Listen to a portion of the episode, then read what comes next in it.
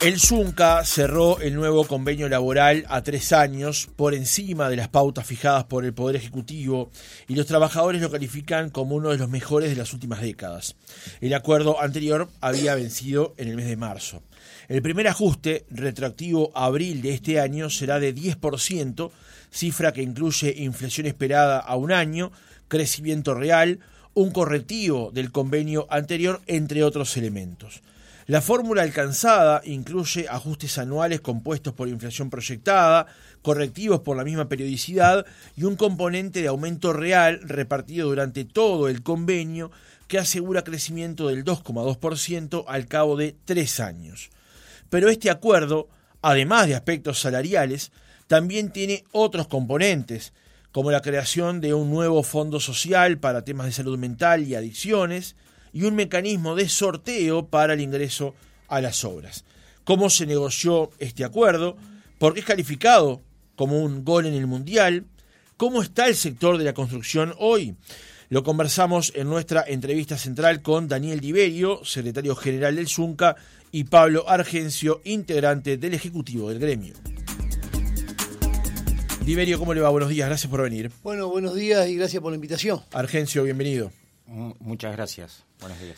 Eh, en primer lugar, antes de pasar de fondo a lo que tiene que ver con el acuerdo, planteemos cómo está el sector de la construcción y también en particular el Zunca.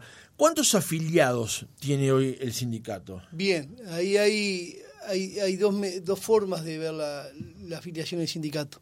El sindicato de la construcción tiene más del 70% de los trabajadores que no son permanentes. Entonces hay una permanente rotación de obra en obra trabajado puede trabajar un mes, dos meses, un año, termina su vínculo laboral, queda justamente desvinculado a la empresa, pero está claro que sigue afiliado al sindicato. Entonces, en ese sentido podemos decir que quizás el 80% o algo más de los trabajadores y trabajadoras de la construcción están afiliados, fueron afiliados al sindicato mientras estuvieron trabajando. Es diferente el cotizante porque está claro que cotiza el que está en ese momento trabajando. Entonces, eh, mirándolo en cuanto a la afiliación o disposición del trabajador estar involucrado en su sindicato, podemos decir que estamos por encima del 80%. Yo creo que eso es una valoración que hacemos a partir de lo que es nuestra organización que es a nivel nacional. O sea, en cada departamento del interior tenemos locales sindicales con compañeros que atienden la localidad y que son de la dirección del sindicato del departamento y en algunos departamentos tenemos hasta más de un local en distintas localidades. Caso claro, Paso Los Toros, Tacuarembó, o en Colonia, o en propio Canelones, que se da esa circunstancia. Entonces, es un sindicato que, voy a reiterar, tiene una incidencia muy fuerte en el interior porque eh, quizás cerca del 60% de los trabajadores de la construcción somos del interior del país. Y hay un 40% de incidencia muy fuerte, por supuesto, en lo que es Montevideo, con una presencia entre un 40 y un 50% del total de los trabajadores de la construcción. O sea, estamos hablando de un sindicato que es representativo justamente de los trabajadores de la construcción, porque tiene un alto porcentaje de aquellos que trabajan que están vinculados al, gremio. Es así, o sea, es más, el sindicato de la construcción tiene la característica, por ejemplo, para un ejemplo de forma de funcionamiento, que cuando nosotros hacemos nuestras elecciones nacionales del sindicato, donde eh, decenas y decenas o quizás cientos de urnas, cientos de urnas, recorren el país obra por obra y todos los trabajadores que están en el centro de trabajo tienen el derecho a votar, estando afiliados o no estando afiliados, incluso hasta los mandos medios. Eso hace que, las, por ejemplo, las elecciones del sindicato, el promedio de votantes son de 35.000 trabajadores. Es un número muy alto, a pesar que en algunos lugares no podemos llegar, pues bueno, porque a veces son obras que recién se inician, no están en el relevamiento o alguna otra circunstancia. Entonces ese proceso de participación colectiva desde la construcción de su dirección, desde la construcción de su sindicato, lleva a que cuando nosotros, por ejemplo, discutíamos cuál era la plataforma, tuvo una discusión colectiva, decíamos hoy, muy fuerte, no solamente obra por obra, que son unas 2.500, 3.000 obras en todo el país, por medio que hay, que discutieron justamente cuáles eran los elementos de llevar a esta plataforma, sino que después la realización de un congreso con 1.800 delegados de todo el país fue lo que reafirmó la plataforma. Esa plataforma, claro que hay mucha entidad con el gremio y también el trabajador se apropia de eso. Entonces, cuando nosotros convocamos a movilizarnos por la plataforma que construimos un colectivo, es que tenemos la respuesta que tenemos. Claro. Es eso más o menos. Eh, Diverio Urgencia, ustedes se, resuelven como ir respondiendo, pero eh, ustedes, en, ¿a partir de qué momento empiezan a trazar lo que van a plantear en una negociación. O sea, cuando ustedes saben que bueno, se cayó el convenio en marzo, ¿cuándo empiezan a generar lo que van a llevar a la mesa de negociación?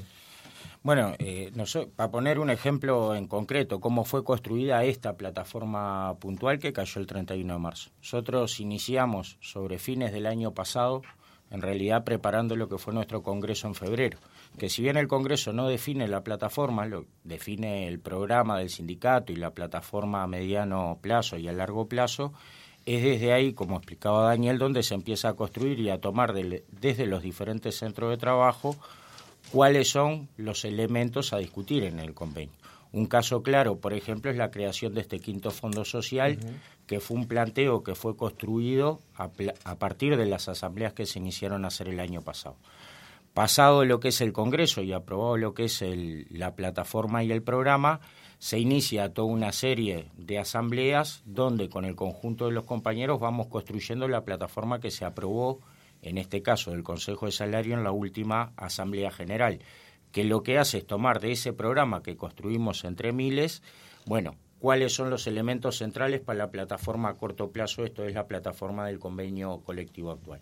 Ese más o menos el proceso. Eh, por eso también lo que, lo que preguntabas vos es la fuerte pertenencia que, eh, a ver, en la última movilización con el convenio trabado tuvimos más de 30.000 compañeros en la calle, en una industria con 50, 52 mil trabajadores hoy registrados en el BPS, ¿no?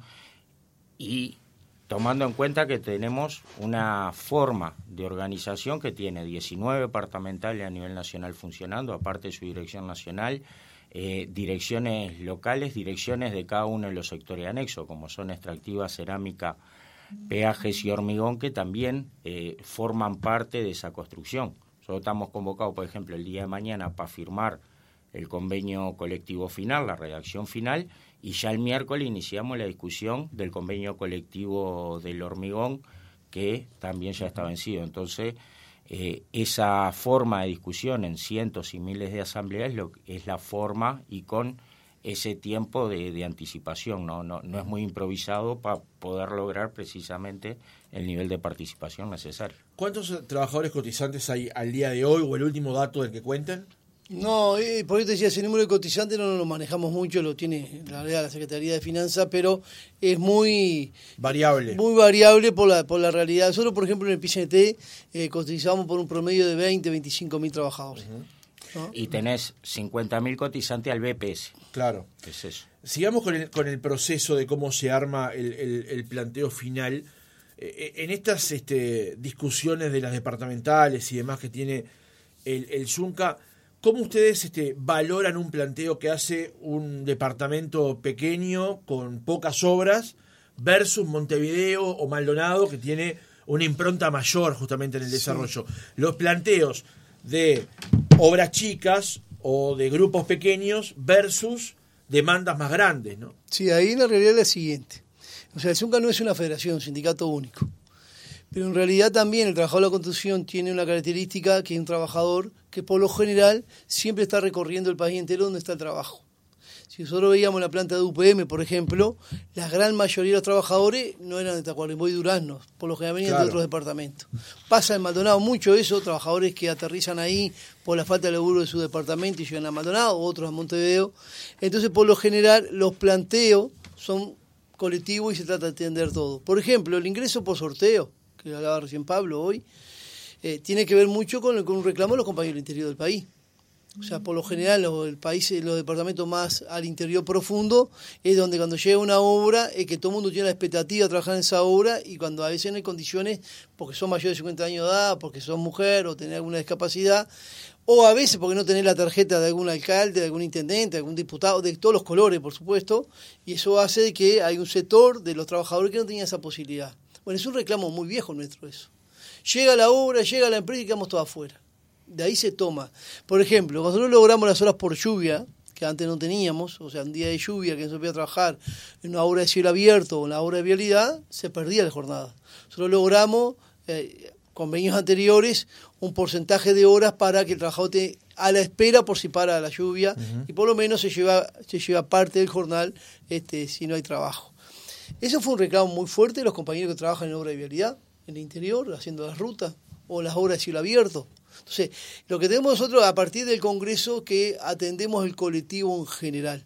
Y después es cierto que hay obras particulares, como pasó con UPM o las otras plantas, o alguna obra de gran porte, donde también se hacen acuerdos que son internos, particularmente con ese centro de trabajo, donde se ponen otro tipo de condiciones a partir de que la obra tiene la posibilidad de tener otras condiciones. Pero en general, la discusión se da de forma colectiva y en el Congreso donde aterrizamos o centralizamos eh, la opinión de todas y todos. ¿no? ¿Cuánto tiempo lleva negociar un acuerdo como este con las cámaras empresariales? Por lo general, las negociaciones en los últimos años han sido cortas, un mes, dos meses y medio que se resuelve, porque en la construcción hay una fuerte cultura de negociación. Eso hay que destacarlo, ¿no? Independientemente de cuando no había consejo salario en el Uruguay, o sea, se habían levantado los consejos salarios, bueno, en, el Zunca, en la construcción se mantenía esa negociación porque hay una cultura muy fuerte del sector empresarial y de los trabajadores. ¿Está bien? La mesa de negociación siempre está durante todos los días del año. Más, el 99% de los conflictos se resuelven sin ir al ministerio los propios delegados de la obra resuelven con el mando medio o a veces se resuelve entre la empresa y alguna parte de la dirección con los delegados. Este, hay una cultura muy fuerte de negociación, entonces eso lleva de que a pesar de que el ministerio no te convoca, estás negociando. Entonces, en este caso en particular, en abril solo no teníamos convenio, pero tampoco teníamos pautas salariales para empezar a negociar. Y es un problema, porque la construcción... Esas pautas que se conocieron hace poco tiempo, digamos, 15 días. fines de junio. ¿Cuál es el problema ahí? Que la construcción, que es, una, que es un sector que se llama reglamentado, porque tiene traslado a precio en las obras públicas, vos necesitas saber cuáles son las pautas para empezar a discutir cuál es la fórmula salarial, porque el sector empresarial tiene que saber qué es lo que puede trasladar. Esa fue una gran dificultad durante todo el mes de abril. O sea que de alguna manera ustedes estuvieron durante todo el mes de abril y mayo, mientras llegaron adelante la negociación sin conocer la pauta, negociando casi que a tientas, digamos. Casi a tientas con muchas dificultades. Por eso después, cuando hicimos la Asamblea General, hicimos aquella gran movilización, bueno, definimos empezar a tomar medidas para que la negociación avance. Y, ta, y a partir de esas medidas avanzó la negociación, entonces yo creo que ahí empezamos a tener más zonas de acuerdo. Entonces, eh, por lo general, eh, este convenio en particular llevó más de 100 días, que no es la lógica que se da normalmente en la industria. Tampoco es el ideal. No, claro. O sea, en una industria como la nuestra, con la altísima rotación que tiene, es claro que vos lo que precisás una negociación corta y contundente. O sea, también es cierto que a partir del conocimiento y el destrave de las pautas, que con esa demora que el Poder Ejecutivo tuvo, bueno, una vez que eso estuvo conocido, porque esto, las pautas por el Poder Ejecutivo fueron presentadas el 30 de junio, y en todo caso al sector pautas generales sin tener porcentajes, la, los porcentajes se presentaron la primera semana de julio, luego de eso estuvimos dos semanas en negociación porque efectivamente adquiere una dinámica mucho más importante. ¿Y cómo fue ese mano a mano con las cámaras empresariales? No, bueno, eh, sabemos que cada uno defiende la de cada uno. Cada uno defiende y, y, todos tomamos medidas, nosotros tomamos medidas de, eh, haber asamblea no coordinada, movilizaciones, concentraciones Estoy diciendo cientos o miles de medidas que se tomaron desde la movilización que fue el 22 de julio, si no me equivoco, de 22 de junio hasta el último día que negociamos. Quizás más de un millar de medidas de todo tipo. Cada hora tomar la medida que se toma. Pues el empresarial también, y está bien, es lógico. Por ejemplo, envío de seguro paro, amenaza de la obra no continúa, y es parte de la negociación. Pero es cierto que sabemos que la mesa tiene que estar siempre. Por eso el último día, previo a la Asamblea General, que habíamos avanzado en la cantidad de puntos que tenían que ver con la, modificación de, de lo que es la altura, lo que tenía que ver con los beneficios de la lluvia, tenía que ver con los beneficios, mejorar las horas de recorrida para el delegado de seguridad, una cantidad de puntos que se avanzaron. Es cierto que faltando otros puntos que eran centrales, que era justamente eh, lo que tenía que ver con el ajuste salarial, la fórmula salarial, tenía que ver con el viático Maldonado, que estaba muy trancado, y tenía que ver con esto que decíamos hoy, que es la promoción al empleo, la forma, la forma de ingreso por sorteo entramos el miércoles a las 2 de la tarde, si no me equivoco, a sentarnos a negociar. Terminamos, pasamos toda la noche, terminamos el jueves, nueve y media de la mañana, previo a la asamblea. O sea, esa es la característica que tiene la construcción. Y es cierto que el Ministerio de Trabajo monitorea continuamente, porque usted consultar el Ministerio de, de, Economía sobre el ajuste salarial que está haciendo, si eso es más o menos entre lo que está pensando, pero es cierto que siempre es una negociación casi bipartita y cuando vamos al ministerio llevamos casi presentado el avance que tenemos.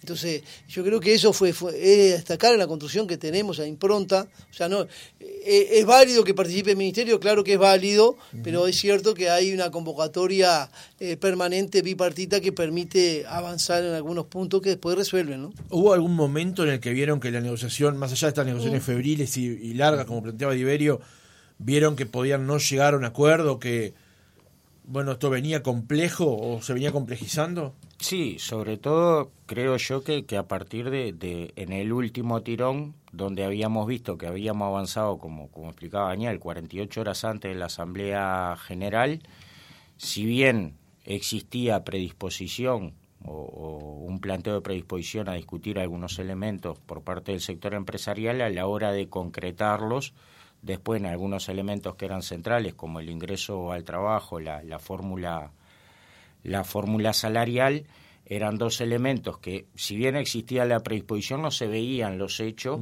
eh, y bueno, y está claro que sobre todo las formas de ingreso al trabajo, que no es un aspecto económico, pero que sí tiene un costado eh, ideológico o político muy grande, no político partidario, sino político muy grande, era uno de los elementos que más trabajo estaba. Entonces, creo que ahí eh, fue donde toda la, delegación, sobre todo el martes de noche, cuando salimos de, de la bipartita, porque teníamos discusiones varias, fue bueno, eh, efectivamente estamos a menos de 48 horas de la asamblea y, y, bueno, salvo que pasara lo que pasó, que fue abrir los caminos con esa discusión que llevó este, casi un día entero de corrido, pero que bueno, logró concretar eh, un objetivo que para nosotros es central, que es la, las formas de ingreso al trabajo, ¿no? Porque sin la posibilidad de empleo, cualquier ajuste que vos tengas si estás en el desempleo es cero.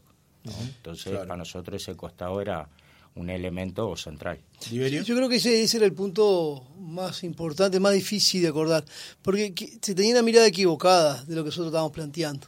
Quizás el sector empresarial, quizás legítimamente, eh, estaba planteando la sustitución de quien gobernaba la obra y la empresa. Como que si iba a hacer una bolsa de trabajo que iba a construir el sindicato, como que el sorteo lo iba a hacer el ZUNCA. En realidad lo que estamos planteando nosotros, la posibilidad de todas y todos de ingresar. Independientemente si está afiliado al sindicato o no, independientemente de todo eso. Porque está claro de que cuando nosotros lo analizábamos, le decíamos, bueno, el ingreso, esto tiene que hacerlo el Ministerio de Trabajo. O sea, el Ministerio de Trabajo, por, la, por, la, por esa herramienta que construyó justamente para, para llevar adelante los ingresos en UPM por vía trabajo. Uh -huh. este, por ahí se puede notar todo el mundo, por el Ministerio de Trabajo. Llevando los documentos que certifiquen la categoría, que es de la industria, e incluso para que sea de la zona, un radio de 25 kilómetros, para que realmente el de la zona tenga la posibilidad, en donde el sorteo lo hace el propio Ministerio de Trabajo, donde las empresas después tienen la posibilidad de revisar los documentos y realmente certifica lo que dice que es, donde después tiene un periodo de prueba de 45 días dentro del centro de trabajo para demostrar que es del oficio y que justamente tiene el perfil que tiene que tener. Uh -huh. Bueno, estábamos mostrando a la empresa que no intentar apropiarnos nosotros la organización de la obra en mucho menos una empresa. Yo creo que después que se entendió eso, hubo un destrave importante y yo creo que eso fue parte, claro, del avance, ¿no? Ahora vamos a profundizar en algunos aspectos del, del, acuerdo en el tiempo que nos queda de entrevista, pero quiero hacer un par de preguntas más para terminar este, lo que tiene que ver con cómo se llegó a negociar uh -huh. y cuán importante es para ustedes el tema de la ultraactividad. Se los planteo porque tal vez el oyente no, no, no, no, no lo conozca, no lo recuerde, pero esto está de alguna manera impugnado por la ley de negociación colectiva y la ultraactividad plantea que cuando se va a negociar un acuerdo, todo aquello que se alcanzó en los acuerdos anteriores no caiga y no se empiece a negociar desde cero. Uh -huh. Digamos que haya un acumulado en ese sentido. ¿Cómo es, eh, para ustedes, qué tan relativo, qué tan importante es la ultraactividad y en este caso cómo la negociaron, cómo la llevaron a cabo? Uh -huh. Sí, para nosotros está claro que la ultraactividad tiene un componente sumamente importante en lo que es eh, eh, nuestro propio convenio colectivo, o sea, hay la mayoría de los beneficios que tiene la construcción, no solamente salariales, la propia reducción de la jornada laboral de 48 a 44 que conquistamos el 2008 es parte de un convenio colectivo.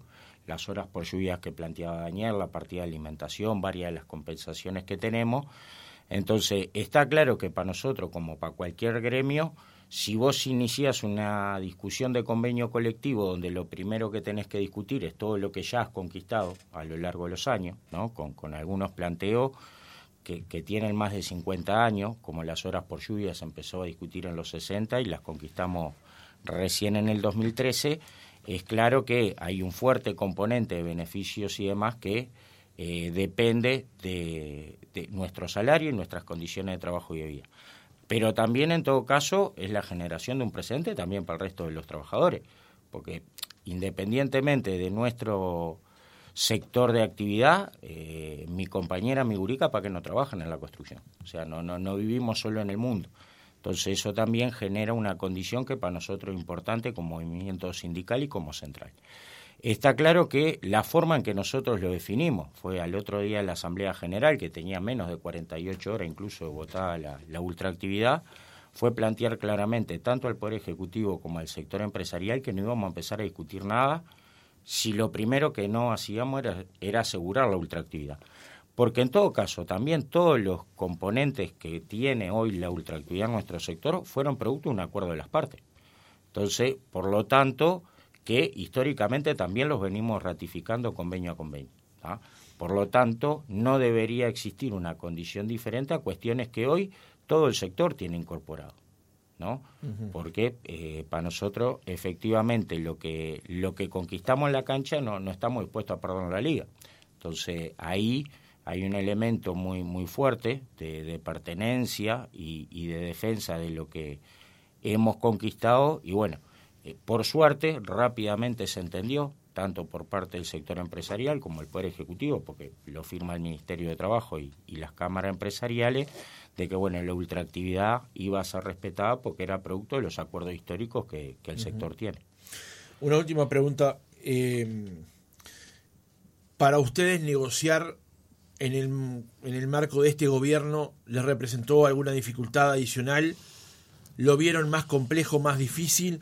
Se lo planteo porque al, en la campaña electoral del año 19 se debatía acerca del tema del Consejo de Salarios. Y en muchos casos se llegó a decir que negociar los consejos de salarios con un gobierno que no fuera el Frente Amplio iba a ser para algunos sectores más complejo. Para ustedes, ¿cómo resultó esta negociación? Luego debo decir que nosotros podemos plantear que de repente tenemos más sensibilidad en un gobierno o en otro, o capaz que el propio ministro que da el frente o no.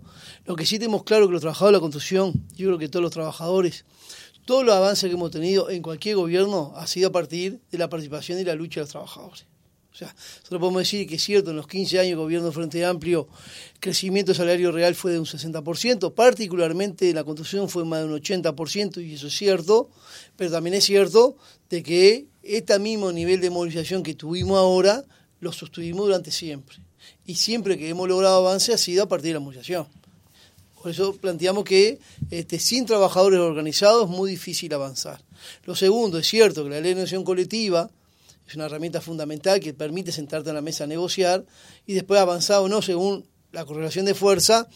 Eh, solo creemos que en este gobierno sí hubo intentos de intentar por lo menos sacarle lo, el papel que jugaba la colectiva. En el primer periodo, en recordado 2020, plena pandemia, cierto, una situación muy compleja, se instaló aquel convenio puente que planteó el ministro, en donde la mayoría de los trabajadores privados perdieron salario, la totalidad de los públicos y si es cierto que habían sectores que estaban muy complicados, nadie va a decir eh, hotelería, gastronomía, eh, el transporte, eh, el comercio, y es cierto que había que tener cierta, por lo menos cuidado con lo que se hacía, no todos los sectores están en las mismas condiciones y sin embargo hay sectores que tenían mucha dinámica, sin embargo el salario se le rebajó a los trabajadores. El tema agronegocio, el tema del campo, eh, la, industria frigorífica, eh, los compañeros que trabajan en lo que tiene que ver con este, los molinos, la forestación, el propio sindicato de la construcción. O sea, eran sectores que estaban dinámicos a pesar de la pandemia, entonces no se entendía por qué se debía ese esfuerzo. Pero también veíamos con preocupación, donde los trabajadores hacían un esfuerzo cediendo parte de su salario, el Estado hacía un esfuerzo modificando, recordarán lo que fue este, lo que tenía que ver con el ingreso al seguro de paro para tener mayor atención. Ahora, el sector empresarial, su esfuerzo fue simplemente cero, porque simplemente si no podía producir, no producía, es cierto, complejo, pero no hizo un esfuerzo de sostener los puestos de trabajo a pesar. Entonces yo creo que no fue parejo eso. Entonces fue la primera dificultad. Y en esta, nosotros veíamos con, con, mucha preocupación, es justamente la modificación de la negociación colectiva, que también el gobierno anterior hubo intentos de modificarlo, ¿no?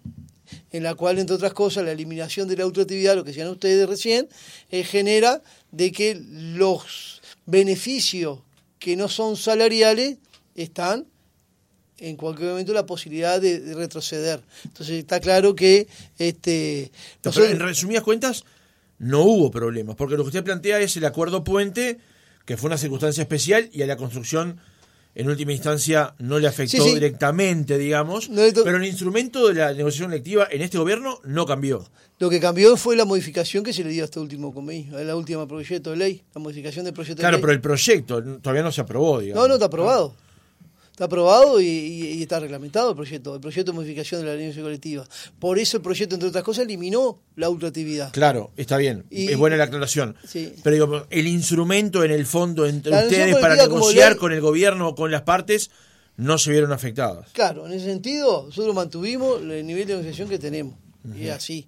Pero vuelvo a reiterar, la Constitución tiene una particularidad, que tiene una cultura de negociación bipartita muy fuerte, que genera estas situaciones, ¿no?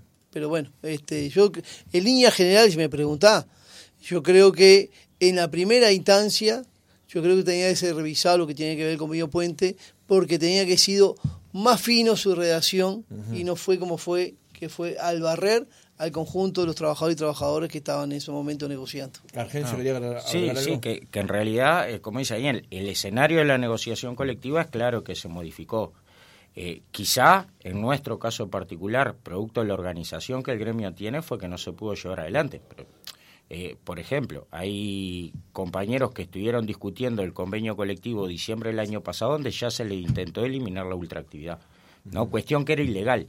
Y, y el Ministerio de Trabajo no intercedió tampoco en esa lógica. O sea, es cierto que el escenario jurídicamente era diferente, ¿no? Que la movilización que tuvimos, por ejemplo, el 22 de junio teníamos un patrullero diciéndonos que no podíamos transitar por 18 de julio, ¿no? que solamente podíamos, claro, con más de 30.000 trabajadores eh, quedó en la nada, ¿no? por la vía de los hechos, pero que es a partir de la propia organización que el gremio pudo mantener. Vamos ahora sí a lo que tiene que ver directamente con, el acuerdo. Eh, en términos generales, ¿ustedes qué es lo que destacan de lo que lograron aprobar?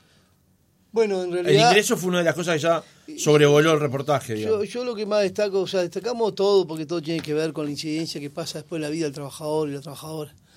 Pero yo creo que lo social, lo que tiene que ver con el quinto fondo social, eh, es un elemento para nosotros muy importante. O sea, ustedes saben bien que, que la sociedad en su conjunto hay una situación muy compleja con el tema de las adicciones y salud mental, y los trabajadores de la construcción no somos ajenos a eso.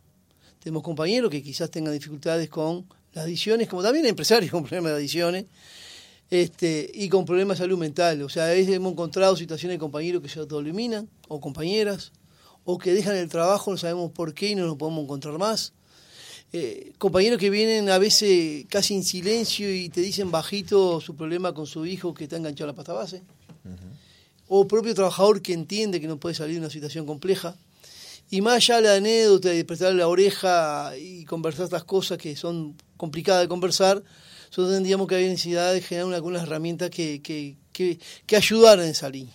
Hoy la alternativa es un gurí que está enganchado a la pasta base y termina en el concar, ¿no? En parte. O un trabajador que está enganchado también en una situación de adicción, es perder su laburo, perder su familia y terminar donde terminan. Y el tema de salud mental también es muy complejo para las compañeras y los compañeros que a veces terminan con la autoeliminación. Y tenemos experiencia y tenemos datos muy dolorosos de los últimos tiempos. Entonces, para nosotros ese punto es un tema central, la construcción de ese quinto fondo social. ¿Qué implica en lo concreto? El, ¿Qué implica justamente con aporte, nosotros ya definimos en nuestro Congreso, con aporte también de los trabajadores. Los trabajadores aportamos también económica para eso. Está claro que tenemos que hacer que los patrones del sector empresarial también aporte financiación para que ese fondo social, en la cual su dirección está compuesta por trabajadores en representación del ZUNCA y sector empresarial en la dirección, trabaje en la construcción de alternativas de contención en ese escenario. ¿Es muy complejo? Sí.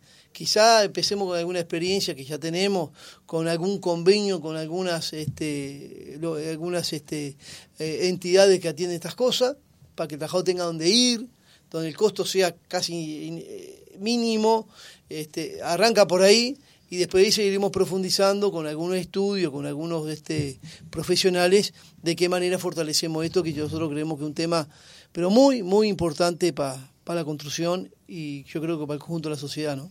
Sí, el tema de salud mental y adicciones, sin duda que es un tema muy destacado, más con los datos que hemos visto la semana que la semana pasada. Eh, hoy por hoy el porcentaje de trabajadores y trabajadoras, más o menos tienen idea cuál es. En, eh, en género, si tú Mira, eh, nosotros habíamos tenido un avance muy importante con el ingreso de la mujer a partir de la ley de maniobra local, que se votó en 2007, vos se modificó donde esa ley decía que en las obras públicas todos los trabajadores que ingresan, no trabajadores no calificados, entran por sorteo. Permitió que miles de compañeros, y una alegría barra. Muchas de ellas hicieron sus cursos, en el FOCA, por ejemplo, tenemos un fondo de capacitación nosotros, que capacita a los trabajadores eh, en nuevas tecnologías, nuevas herramientas, nuevas formas de construcción, que se hicieron del oficio, pues después se encuentran con el muro, que cuando van a una nueva obra, no entran. El tema es que después las empresas mismas empezaron a, buscar de qué forma se puede trampear esa ley. Y ya directamente, cuando era una obra pública, no, nos llamaban a sorteo para trabajadores no calificados. Tomaban directamente como medios oficiales para eludir eso. Entonces hizo caer mucha, mucho lo que tiene que ver la inserción de la mujer en la industria. Hoy hay una expresión que es muy baja, eh, yo no sé si llega, no, no quiero atreverme un número, pero no, sé, no creo que llegue al 5% hoy, este, quizás menos un 2%, ¿Dos? 2% es muy inferior. Y, lo, triste es que hay quizás un 30% de compañeras que están en condiciones de trabajar. No es que no hay mujeres que han hecho el oficio, han hecho la experiencia, eh, que son capacitadas. El tema es que tienen mucha dificultad en su ingreso. Yo creo que esta, esto que logramos ahora en el convenio, el ingreso por sorteo, un porcentaje, eso también va a ayudar a la inserción de la mujer en la industria. Por tanto, es así que, que hemos avanzado de que hoy en la industria de la construcción y en el sindicato particularmente, en todas en casi todas las este, direcciones que tenemos departamentales, de rama y dirección nacional, hay presencia de compañeras mujeres también este, en la dirección del sindicato. Yendo a lo, a lo, salarial, el primer ajuste retroactivo a abril pasado será de 10%. Esta cifra incluye eh, inflación esperada, que es de un 5,9%, crecimiento real del 1,1%, un correctivo del convenio anterior, 2,2%, y un agregado por el ajuste de otros beneficios eh, vigentes. Es retroactivo abril, o sea, cuando se cobre ahora se va a cobrar lo que no se viene cobrando justamente desde, desde ese mes. ¿Cómo valora desde el punto de vista salarial justamente lo alcanzado en este, en este acuerdo?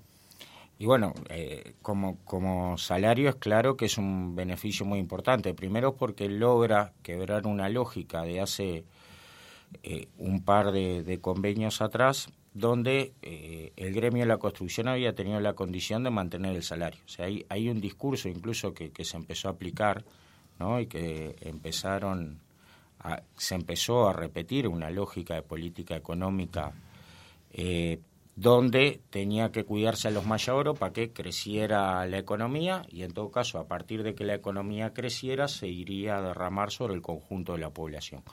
Lo que es cierto es que la economía del país creció, creció incluso por niveles superiores a la era de la pandemia, o sea, no comparado con la pandemia, sino prepandemia, y bueno, eh, en las pautas del Poder Ejecutivo hoy no está planteado el que ese crecimiento que es anterior se derrame sobre el conjunto de los trabajadores, sino que lo que está planteado es recuperar el nivel salarial, porque lo perdido durante estos años está claro que está, que está perdido. Por lo tanto, el generar la, la posibilidad de redistribuir parte del ingreso, ¿no? que, que creemos que generamos también los trabajadores, para nosotros es un elemento central y la posibilidad de que algunos beneficios, como en esos otros beneficios que, vos decías, que tiene la incidencia en el porcentaje, eh, como es el tema de nuevas formas de cálculo en la partida de alimentación, que también queda para el resto del tiro y que hace parte del crecimiento del salario real, para nosotros es bien importante.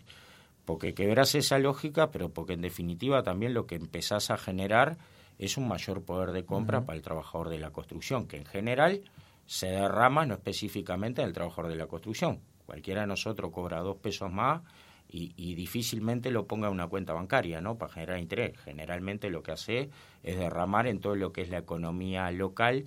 Por eso también para nosotros es bien importante el tema del empleo, era lo que decíamos hoy, eh, con el tema del sorteo, porque toda obra que se instala tiene un derrame económico en la propia localidad donde la obra está instalada, sobre todo en los pequeños y medianos productores, los pequeños este, almacenes, medianos almacenes, que ayuda a la economía local. Por lo tanto, ese crecimiento es claro que para nosotros es, es valorado como muy, muy satisfactorio. El viernes una crónica del observador apuntaba que en sectores como la construcción, cuando se acuerdan aumentos superiores a los propuestos en las pautas, el Poder Ejecutivo deja constancia de que no se puede trasladar esos costos a los contratos públicos. Así el traslado a precios en contratos con el Estado deberá tomar como máximo los ajustes que surcan aplicados a las pautas. La diferencia debe ser absorbida por la empresa, o sea, todo lo que es por encima de lo fijado por el gobierno lo absorbe la empresa y no va necesariamente o directamente al, al precio, digamos. Ahí, ahí, hay dos cosas. Eh, muchas veces nosotros trabajamos en esa, línea. Eh, también es cierto que el sector empresarial eh, tiene negociación con la economía y, y eso muchas veces se, se, logra, por lo menos, minimizar. Entonces, muchas veces cuando hay un beneficio como en este, que hay un suplemento salarial, que en esta primera parte es 1,10, si no me equivoco, este, está claro que el sector empresarial negocia con economía y ve la forma de que lo puede, por lo menos trasladar a precio o por lo menos disminuir. Eso siempre se da y es así. Pero... hacía esta pregunta, Iberio porque eh, eh, comenzamos a conversar y algunos oyentes nos escribían por WhatsApp planteándonos que este acuerdo que llegó el Zunca va a hacer que sea más caro la producción y aumentar el metro cuadrado, que es una discusión que tienen los promotores de la construcción hace mucho tiempo. Por eso lo planteaba. Hay una cosa del siguiente, a ver, nosotros venimos hace mucho tiempo trabajando en esto. La industria de la construcción, igual que todas las industrias, ha tenido un cambio muy importante, que está bien, bienvenidos sean los avances tecnológicos. O sea, el, el proceso de producción es mucho más acelerado, ¿está bien? Las obras, para hablarlo en plata, dura menos tiempo, entonces trabaja con menos jornales, con menos trabajadores, y menos, sin embargo el metro cuadrado se cobra mucho más. Lo que hay mayor rentabilidad. Menos trabajadores, menos jornales, más caro el metro cuadrado. O sea, eh, lo que se ensanchó es la pluralidad, la rentabilidad del sector empresarial. ¿Está bien? Con este proceso. La incidencia del salario del trabajador en la construcción, a pesar del crecimiento que reiterar que tuvimos casi un 80% del salario real en los últimos 15, 20 años, la incidencia del salario dentro de, la obra, bueno, cayó de forma abrupta. Hay un estudio que hacen las propias cámaras empresariales que compartían con nosotros ya 2015, 2016 por ahí, donde decía lo siguiente, en una obra promedio, la incidencia del salario con todos sus componentes, estamos hablando de los aportes, todos los componentes, es apenas el 16 y el 17% del total del costo de la obra. Cuando eso hace 30 o 40 años más era un 40%.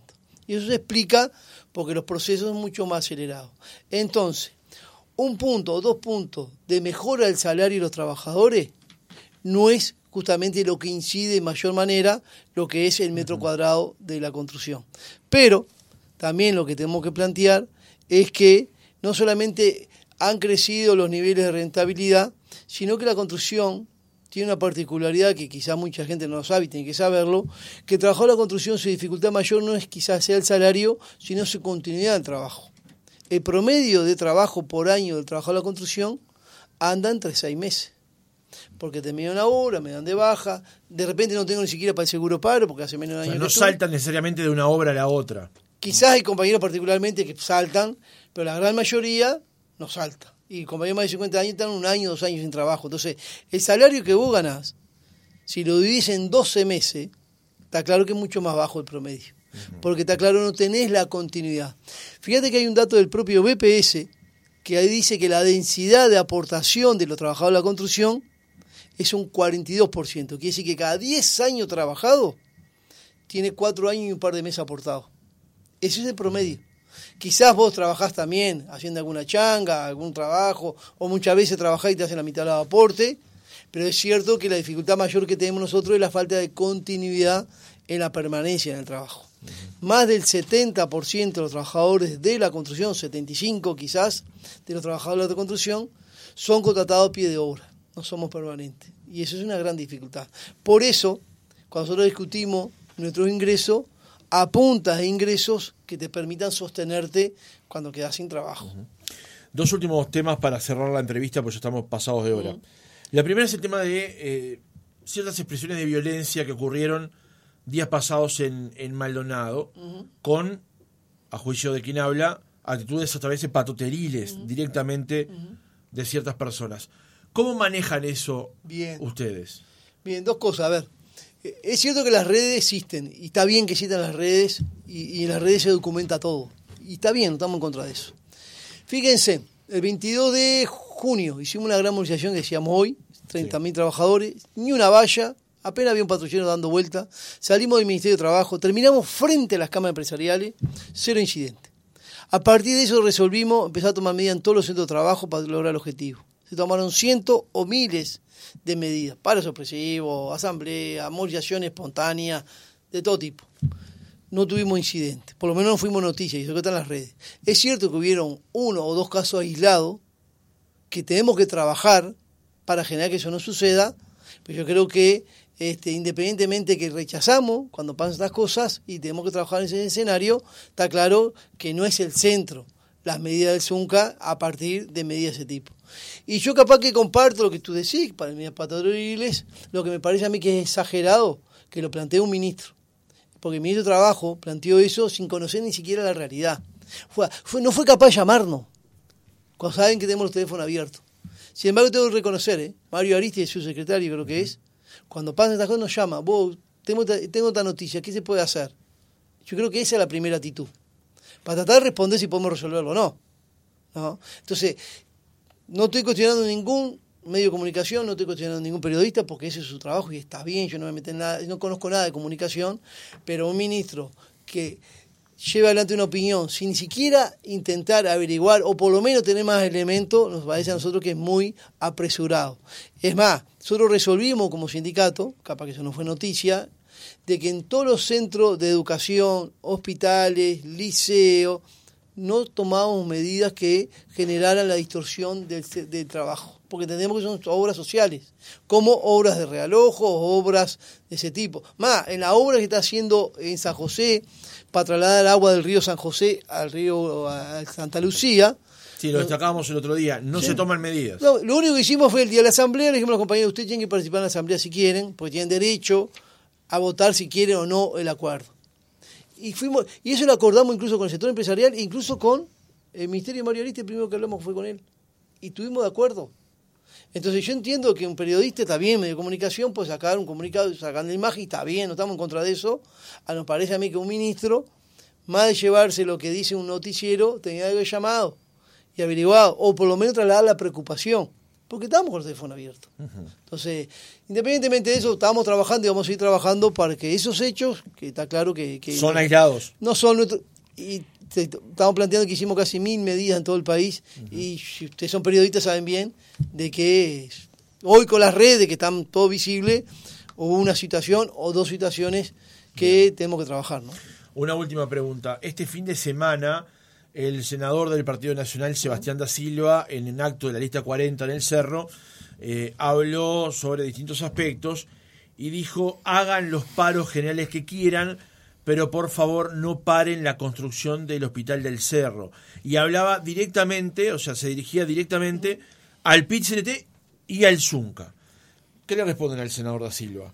Sí, lo, lo, primero que habría que responderle al senador da Silva es que tomara conocimiento, que es más la construcción del Hospital del Cerro, también a partir del zonal de la central en el que el ZUNCA participa activamente, surge a partir de hace años de un reclamo de la sociedad organizada en el Cerro que promovió esta organización para la construcción de ese propio hospital, que fue a partir también de la pelea también de este gremio en la construcción.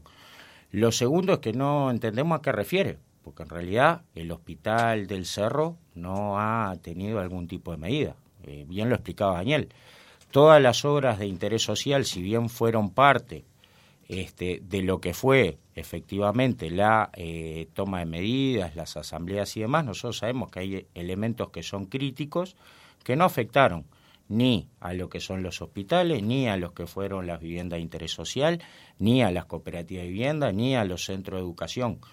Eh, la verdad, no sabemos a qué se referencia el senador da Silva. El, la última medida que tuvo el Hospital del Cerro fue participar en la Asamblea General para aprobar el, el convenio.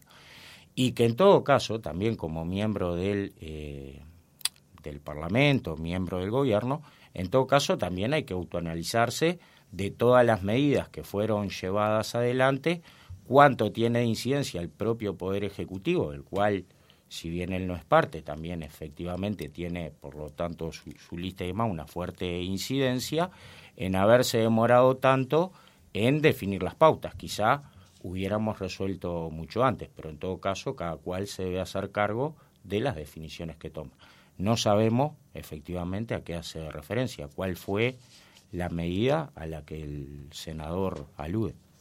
Daniel Liberio, secretario general del ZUNCA, Pablo Argencio, integrante del Ejecutivo del Gremio, gracias por haber estado otra mañana con nosotros. Gracias a ustedes por el espacio y bueno, estamos a las órdenes. Muchas gracias.